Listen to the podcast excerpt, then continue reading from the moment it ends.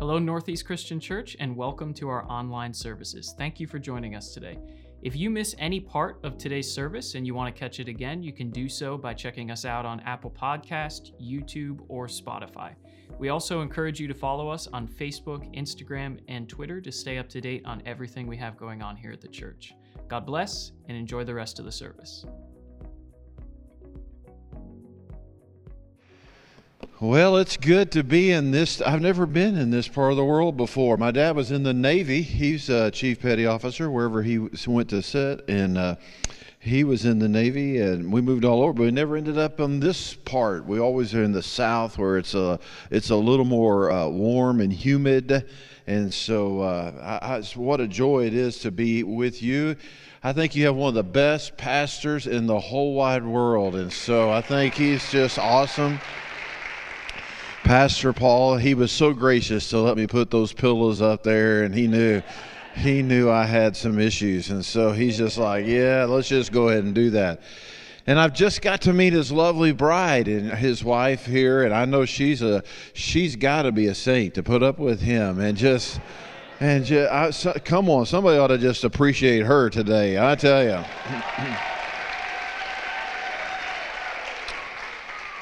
Amen. Well, yes. So now I live in Springfield, Missouri. My life I've always been in the in the ministry. So I've been youth pastor, I've been pastor, I've been uh, custodian, whatever I need to do. I, I've just been involved in church work. And so I was when Paul and I met. We were I was a pastor in Texarkana, Texas, the town that dreaded sundown. If you've ever watched that movie, it's out there, Bigfoot and all that kind of stuff. And so we have three kids. My daughter and my bonus son live in Springdale, Arkansas, and they're pastors there at a church. They have three of our grandkids. My son and bonus daughter live in uh, Hot Springs, Arkansas. They're kids pastors down there, and they have two of my grandchildren. My youngest son just turned 23, got married in June. He was living at home and he decided he wanted to move away from his mom and and uh, so she, she my, my wife's not happy about this and so she she would pull everybody into her nest if, if she could and uh, so he got married and moved to uh, Springdale, Arkansas. A lot of the, the kids that age, those Gen Zers, are moving to that part of Arkansas because it's really a pretty cool place there and he doesn't have any. He has he has my grand dog, and so that's what he has. So we have four, five grandkids. We have four uh, grand boys and one granddaughter. I like to call them my my four roses and a uh, uh, my, four thorns in a rose. That's what I like to say. And if my wife's watching right now, I should be getting a text any moment in my back pocket saying, "Don't say that. They're all my grandkids that are there." So I did. I moved to Springfield to write men's small group material. Then I teach for Southwestern. I teach for Evangel. I I I, I do church health stuff. I I just do all. Kind, I can't hold down a job anymore, and so. I'm here sharing God's word, and so I'm just so honored to be here with you. If you have your Bibles, I want to invite you to turn to Matthew chapter 20. And I'm so thankful you're here and it's so good to meet you and be, be in, in this great state, and this great area. And if you're watching online, I'm just, I really hope if you're here or you're watching online and you're searching for life's answers, I, I really believe you'll find them in God's Word. And my hope, and I know your pastor's hope, is that you will encounter Jesus today, whether it's here or online, in a significant and personal way. Again, my name is Jimmy, and so I, I'm just so honored to be with you. I, I preach better if you say amen or yeehaw or something like I would say it would be shorter, but I don't want to lie in church. So, Matthew chapter 20 is, is a parable that Jesus taught. And, and, and, and when Jesus taught in parables, it, it was to reveal nothing less than the kingdom of heaven and the power of God. Parables were taught to uh, illuminate uh, God's character and the, the hard sinfulness, the hardness of, of man's heart. Sometimes, when you read the parables, they drew sinners into the kingdom of God, and sometimes they confused the very people that Jesus was telling the parables to. All too often, parables would anger, they would anger the listeners of Jesus because what they recognized was that, the, that Jesus wasn't speaking to them, Jesus was speaking about them. And it kind of made them upset. Now, this is a long parable, so if you have your Bible or your smart device, or if you don't uh, have it coming on the screen for us, and I'm reading from the ESV version. But I want us to read it all together. It says in verse 1 For the kingdom of heaven is like a master of a house who went out early in the morning to hire laborers for his vineyard. And after agreeing with the laborers for a denarius a day, he sent them into the vineyard. And going out about the third hour, he saw others standing idle in the marketplace. And to them he said, You go to the vineyard too, and whatever is right, I'll give you. Now, if you underline in your Bible, will you just underline that phrase or highlight it on your smart device? Whatever is right, I will give you. So they went going out again to the sixth hour and the ninth hour, and he did the same. And about the eleventh hour, he went out and found others standing, and he said to them, Why do you stand here idle all day? They said to him, Because no one hired us. And he said to them, Go to the vineyard too. And when evening came, the owner of the vineyard said to the foreman, Call the laborers and pay them their wages, beginning with the last up to the first. And when each of those hired about the eleventh hour came, each of them received a denarius. Now, when those hired first came, they thought they were going to receive more, but each of them also received a denarius. And upon receiving that denarius, they grumbled at the master of the house. And here's what they said These last worked only one hour, and you've made them equal to us who have borne the burden of the day and of the scorching heat. But he replied to one of them, Friend, I am doing you no wrong. You, did you not agree with me for a denarius? Take what belongs to you and go, and I choose to give you to this last worker as I gave to you. Am I not allowed to do what I choose with what belongs to me, or do you begrudge my generosity? So the last will be first, and the first will be last. Now, I, have been I've been reading the Bible for a lot of years now, and I've been studying the Bible, and, and this is just one of those passages of scriptures that Jesus shares with his followers that makes me go, hmm. I, I it, it, makes me just kind of say, you know, I, I just don't understand what Jesus just said. I, I, as a matter of fact, eh, I don't even agree with this parable. Now, let me summarize it here's the landowner and he's got some property and he goes to hire some workers and he goes at 6 a.m and he hires a crew to go work and he agrees upon the wages and they go and then he goes back at 9 a.m and he, he hires some more to go out and work and then he goes out about noon and he hires some more to persons to work and he puts them to work and at 3 o'clock he goes back and he hires some more and puts them to work and at 5 o'clock he goes back to work and he puts puts them to work and quitting time's probably around 6 p.m. and the day's finished and and the landowner says to all of these that he's hired give me or i'm going to give you your day's wages and so when when the landowner begins to pass out the, the day's wages he gives the same amount of money to everyone he gave the same amount of money to the person that worked one hour as he as the person that worked all day so the person that worked one hour got the same amount of money as the person that worked 12 hours. The person that worked three hours got the same amount of money as a person who worked nine hours. And they griped about that. And you would too, wouldn't you? I mean, and just so you know, just so if you're watching online or you're here, just so you know, I'd gripe too. And, and, and, and I, I got to just tell you, when I read this parable, if I'm honest with you, this parable has always bothered me a little. I don't like this parable. What is God trying to teach us in this parable? What is the what is the heart behind this parable that God's teaching us? Now, I don't pretend to know everything that he's teaching us in this parable, but I do think that one of the things he's trying to, to, to show us is this, is that we don't always agree with, God, with, with what God does. And neither do I have to agree with what God does because He's God. And I'm not God. now let's, let's just take a, a, a straw vote right here. How many of you think it's fair that the one who worked 12 hours received the same amount of money as the one that only worked three hours? Yeah, no, I don't think so either. I don't know about you. I don't think that's right. I don't think that's right that the one that worked one hour got the same amount of money as the as the one that got that got all. I mean, that that worked twelve. I don't think it's right. If I would have been there that day, I think I would have filed a complaint, or at least I would have griped about it a little bit. Well, you know, Jimmy, I just don't think that's right. God says it is right. But I don't think it is right. Now, I, I wonder, I wonder if we could say it this way that pure faith is believing God even when we disagree with Him. Pure faith is believing God even when we disagree with Him. Or maybe I could say it like this Real faith is knowing that God is correct even when you don't believe God is correct. Now, the last time I've checked, I don't think like God, and I don't think you think like God. And I don't think you think you think like God.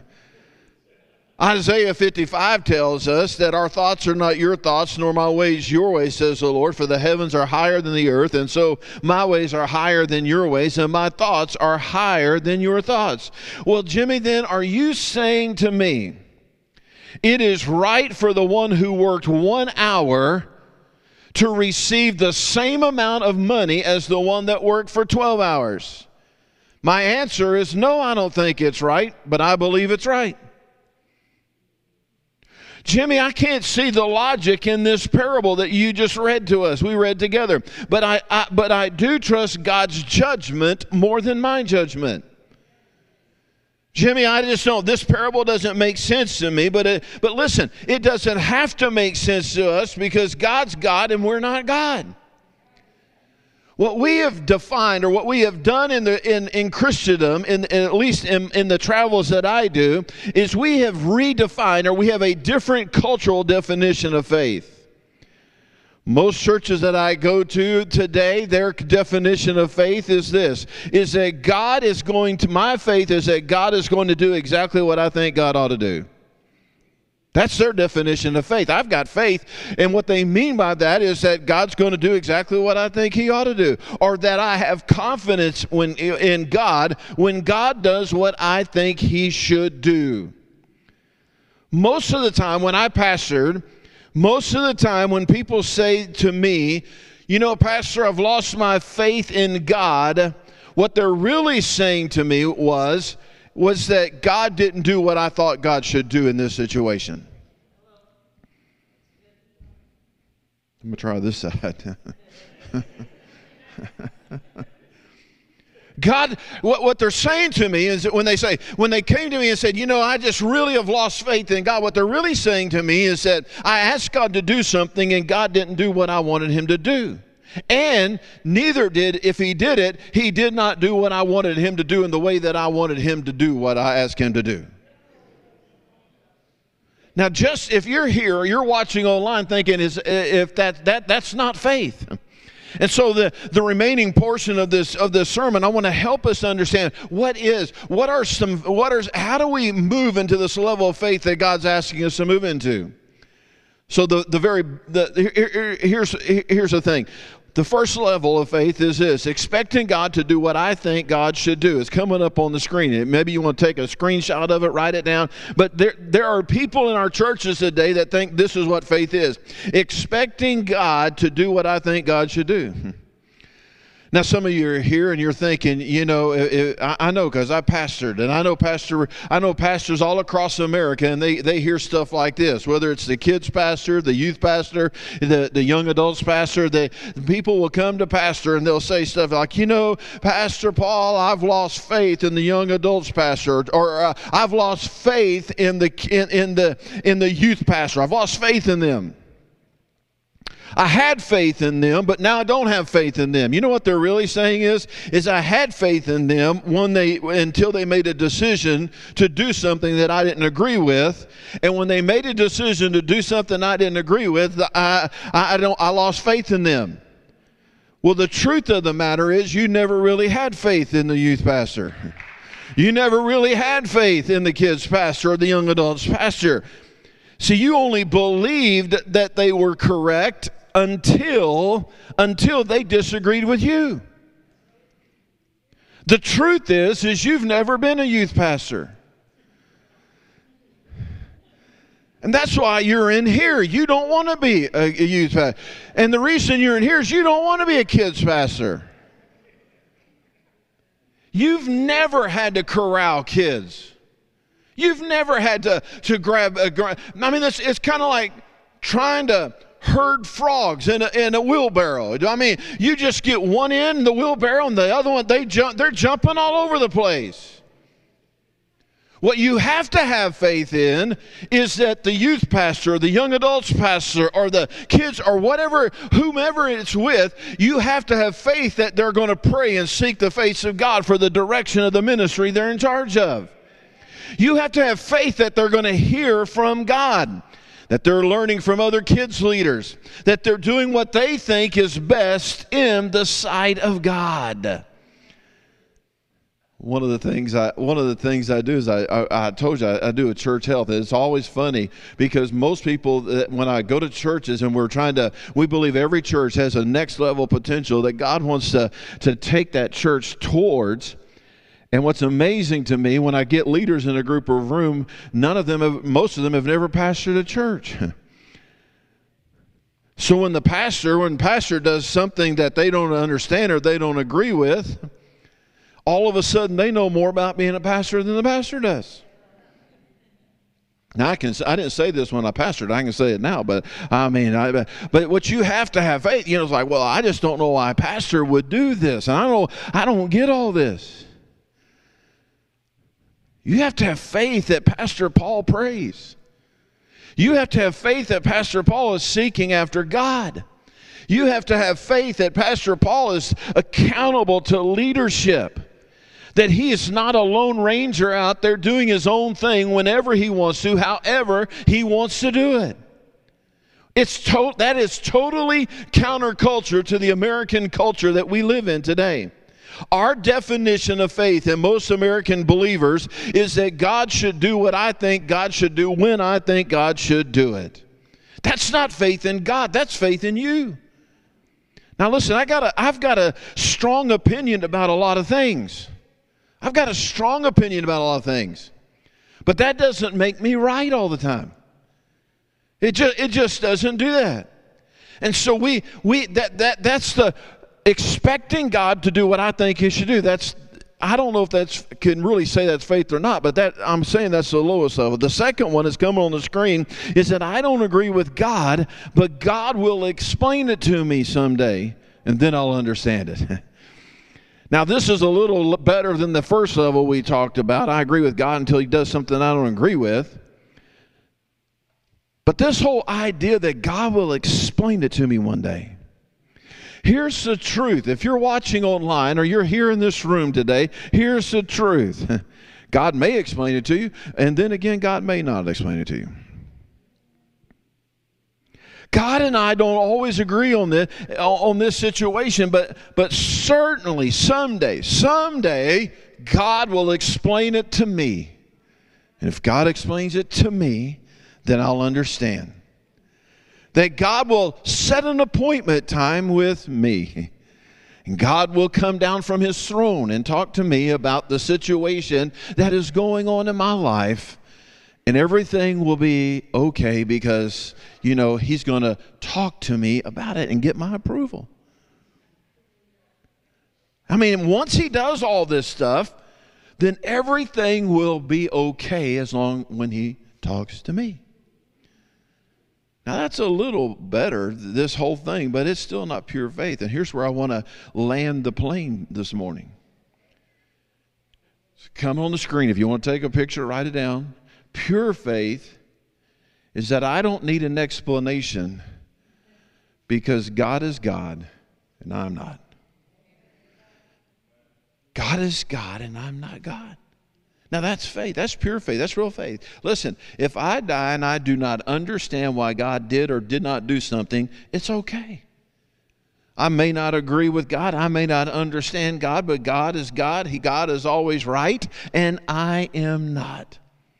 So I've talked about these three levels. I should have I have faith in God when God does what I think he should do. Level 2, I have faith in God because I know one day God's going to explain it to me. Number 3, I have faith in God regardless of what happens because God is God.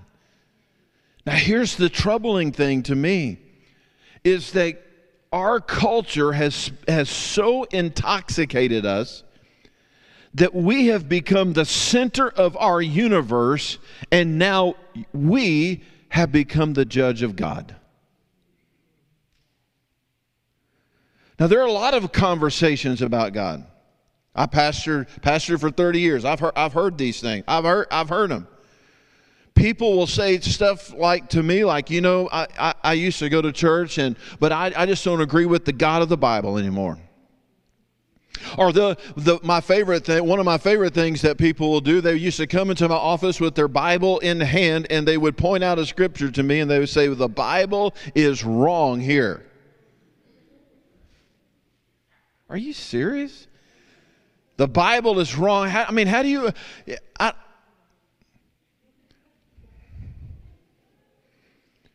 or, or God's not correct in this area. The Bible, the Bible is wrong right here. The Bible's wrong. Or they'll say they'll they'll say stuff. They'll, they'll read the Bible and they'll, they'll they'll come in and they'll say, well, you know, I just you know I do what I do because because God is so legalistic. And God just, I mean, I just, I, I just, and here's the question I would always ask them now, I know you probably don't do this, so I can talk this way, but the people I pastor did this.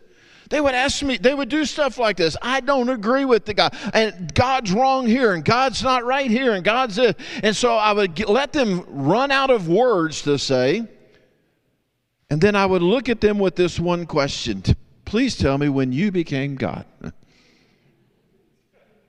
Which is why they started going to my wife instead of me. And I would ask them, How is it that you think you can sit on, on your throne and judge the one who made the heaven and the earth?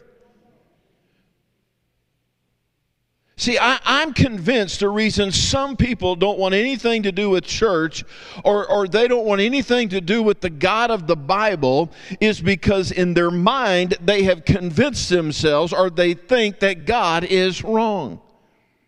And many times people have forgotten that truth faith comes with the fact that God is right regardless of what I think, regardless of how I feel, regardless of, uh, of what's going on in the world around us, He's still God.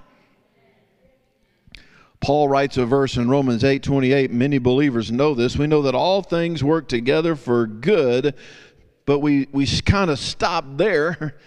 It says, To those who love God. Who love God. See, our God, our job is not to understand everything. Our job's not even to explain everything. Our job is to love God and be obedient to God. That's what our job is. Our job is to love God and be obedient to the nudges of the Holy Spirit in our life and to just follow the nudge, the leading of the Holy Spirit, and to just love on God and love His people. See, God's right regardless of how you feel. You're watching online or you're here to you're here this morning. God's it doesn't matter how you feel. I mean, I don't mean that in, in a harsh way. It matters how you feel, but but to God, God doesn't have to explain to me. He's God. So it doesn't matter how we feel. It doesn't matter what's going on around me. It doesn't because God's God and I'm not. So when I read the Bible, I mean, I, have got to be honest with you. I'm just going to have some therapy for the next few moments here, and, and, Pastor Paul can fix all of this next week when I leave. But I, I got to tell you, there's some things I just don't get about the Bible. Maybe you understand it, but I don't get it.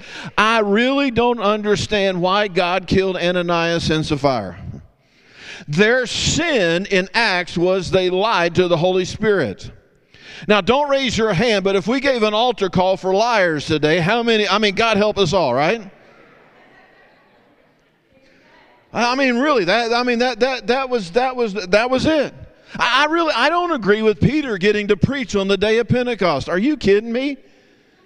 Peter gets to preach on Pentecost? I don't agree with that. I mean, John was the beloved. It was John who stayed with, eh, eh, who stood beside Mary, Jesus' mama. Peter denied Jesus three times just weeks before he died, and he Peter gets to preach on the day of Pentecost. Call me an Uber right now. I'm telling you. I mean, in our Lord and Savior's darkest hour, Peter deserted Jesus, not John. I, don't, I think it should have been John preaching on the day of Pentecost. And while I'm at it, I don't understand. What, there, do you know there is a prostitute named Rahab and ends up in Hebrews chapter 11? Really? God puts this woman in the Hall of Faith chapter. Listen, I,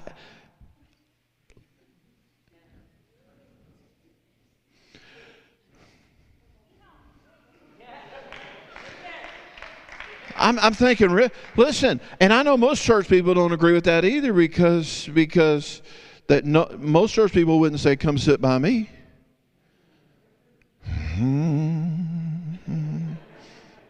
I don't know why God made Jacob a prince and named a nation after him. Are, are you serious? That lazy, sissy, conniving little boy, he named a nation. He's a deceiver. He is, a, he is cooking chili while his family is out working. Come on, son. I mean, everybody knows men shouldn't cook. They, they should do the dishes. I'm trying to save this. I know I'm from Texas here, you know. His dad is old and blind, and Jacob tricks him into thinking he's Esau, and he, he receives the, the blessings of God, and, and he names a nation after him. Come on, look at, look at your map in the back of your Bible. There is Israel. Guess whose name Israel was? That was Jacob. I don't agree with that at all. I do not agree with that. I think, Pastor Paul, it should have been the nation of Abraham. That's what I think. I think we ought to look at the map instead of seeing Israel or Je- we ought to see the nation of Abraham. I don't agree. I don't agree. I don't understand. Why did God choose Saul to be the first king, the first king of Israel? Why, why did he do that? I don't understand why God allowed one third of your Bible, my Bible, to be written by murderers. Four elevenths of the books of your Bible, my Bible, were written by Moses, David, and Paul, and all of them were guilty of shedding innocent blood. And while I'm griping this morning, having therapy, and letting Pastor Paul fix all this when I leave next week, do you know who is it? Who is it that God calls is the wisest man in all the world? Who is it? Solomon. Are you kidding me?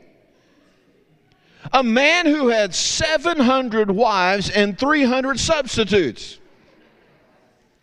Or as one farmer said, combines. Or as a kid in kids' church said, cucumber vines.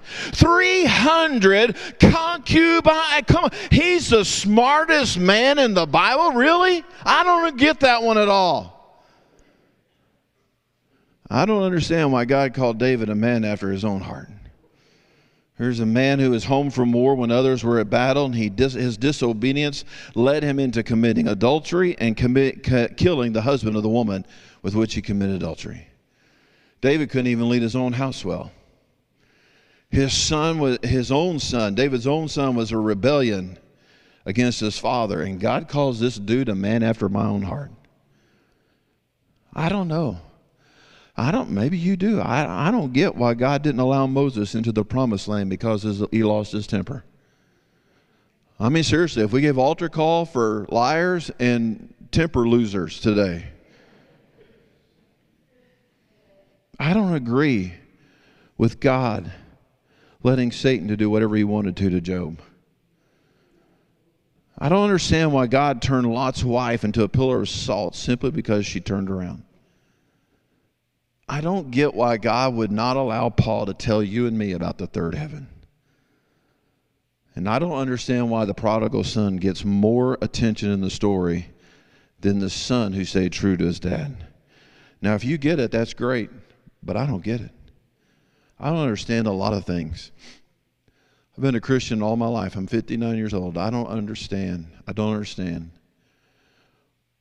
why my father in law, 28 years ago, after much prayer, he sat on this side of the church. Every Sunday he would come down. The doctors diagnosed him with cancer, and the Sunday before he died of cancer on Tuesday, or died on Tuesday, the Sunday he came down to the altar and sat on the altar, and he said, "Pastor, I can't. I just physically can't stay here much. I can't. I can't sit in this room and wait for the prayer time. Can you pray first so I can go home and rest?" It was on a Sunday morning. And by Tuesday, he was in the presence of Jesus. I don't get it. I don't understand why God would allow that to happen to my mother in law. I don't understand how God would allow that to happen to his three kids. I don't understand why God would have allowed that to happen to his grandkids. My, he, the only grandkid, the only uh, one of my children did he even ever meet. I don't get it. I don't understand why children die. I don't understand why kids are being killed. I don't understand why some prayers get answered and others don't get answered. I don't understand why God allows some believers to walk through difficult times and not other believers. There are many things that I don't get and I don't understand. But here's what I've concluded I believe in every, area that I don't agree with God and I don't understand that God is right and I'm not because He's God. He's God. And if you're here this morning or you're watching online, what I have to remind myself is this God is the creator, and I am the created. And I was created for God's pleasure. I was created for God's purpose and God's plan. The Bible reminds us that God is love and all of the judgments of God are true and right. And you may not want to believe this, but whatever you don't agree with God, there's something wrong with us, not with God. God is just. God is right. God is pure. God is holy. God is love.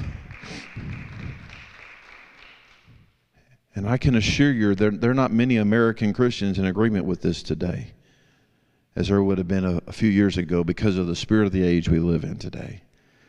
The spirit of the age in which we live today says this We are on the throne, the God of heaven is on trial, and we are his judge. And regardless of what regardless of what you think or how you feel, God is God and he always will be God. Doesn't mean I understand what God does. Doesn't mean I'll ever ever be able to explain everything that God does. But this one thing I do understand, God is God and I'm not. So I was reading I was I, I was just reflecting on my on my my father-in-law and him dying and spending eternity in life cut short. It just so happened to be in my Bible reading time in Job 38. I don't like the book of Job. I just, I got to be honest with you. First of all, I don't get it all, but this, and then I was reading that and it said, when you read in Job 38 verse 1, the Lord answered Job out of the whirlwind and said, "Who is it? Who who is this that darkens counsel by the words of knowledge? Dress like action like a man." Now, how many know when God mic drops something like that, like, "Oh no, get get yourself dressed, big boy. We're about to have a conversation." Where were you? Where were you, Job, when I laid the foundation of the earth? Tell me, Job, if you have understanding. Who determined the measurements? Surely, Job, you know who it is. Who, who, who is it, Job, that did all this? I mean, you can read all the way down through all of this. And then in chapter 40, God says to Job, Will the one who contends with the Almighty correct him? Let him who accuses him answer him. And God had to remind me that He's God and I'm not.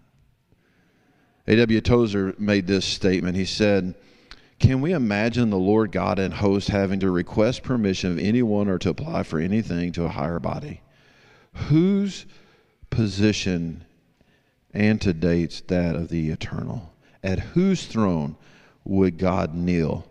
Where is the greater unto whom which God must appeal? There's a song we used to sing in church growing up. It's a hymn. I was raised in the Pentecostal church, and here was a hymn that we that we used to sing years ago, and it's familiar probably to many of you in this room.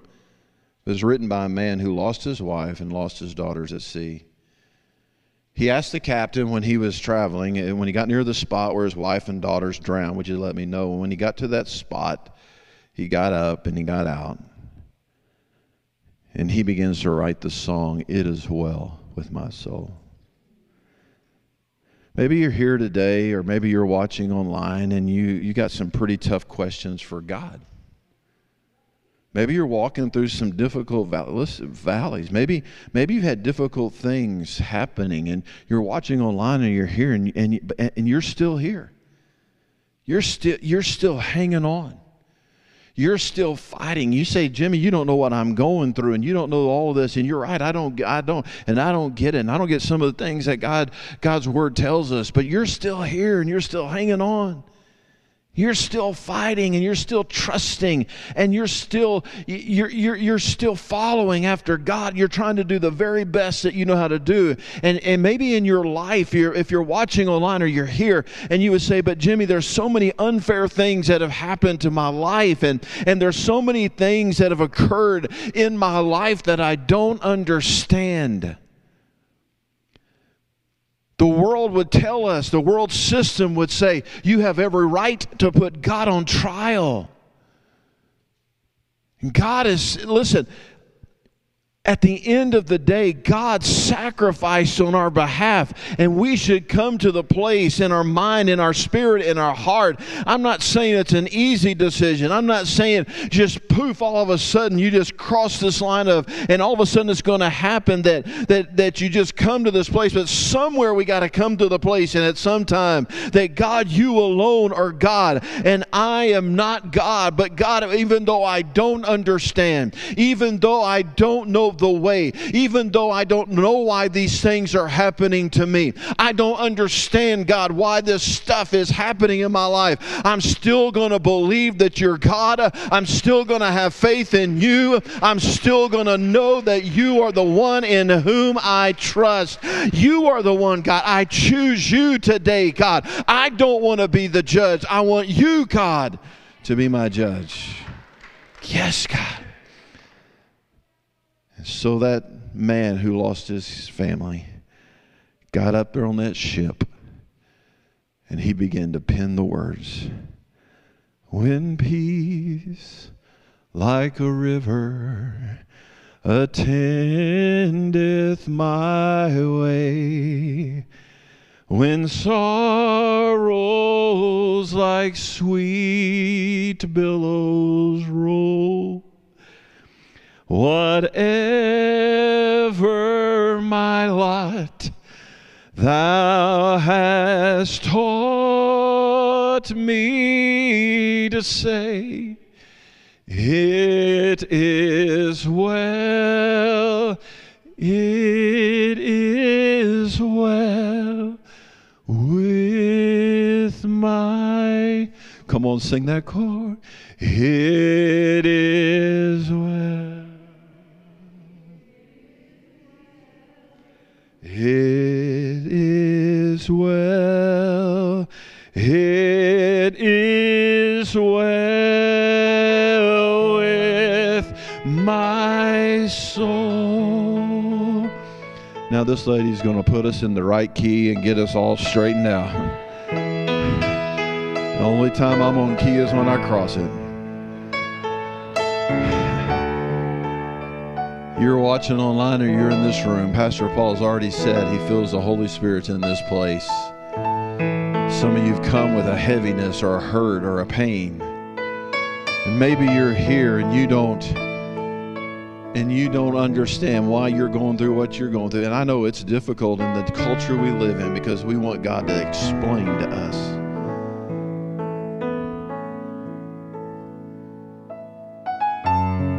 I don't know the pain and the pathos you're going through, but God knows exactly where you are. And this morning, we're going to have an altar call. And if you're watching online, right there where you're watching, and I want you to take all your pain and your hurts and your misunderstandings. And I want you to hold them in your hand. And I want you, at whatever point the Holy Spirit releases you, to just release them to Him and allow the God of the heavens, who stretched forth the heavens and the skies and the stars, to take your pains and I want you to give it to Him. Would you stand all across this place, or if you're watching online, come on as this young lady leads us into worship.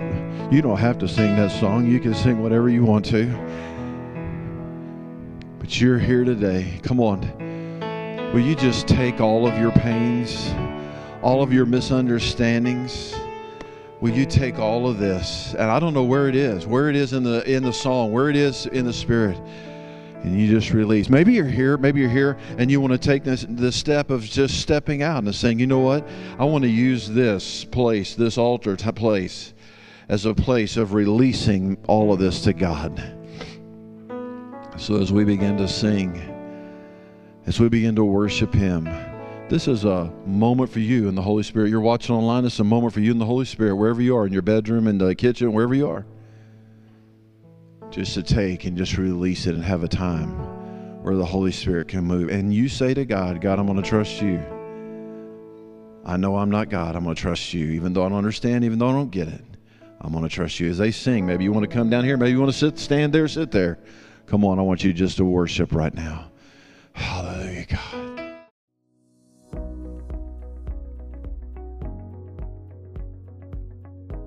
Thank you for joining us for today's service. If you missed any part of this sermon or you want to catch it again, you can do so by going to Apple Podcast, YouTube, or Spotify. And I also encourage you to go to lolag.org or ne-cc.org if you want to stay up to date on everything we have going on. God bless, and we'll see you next week.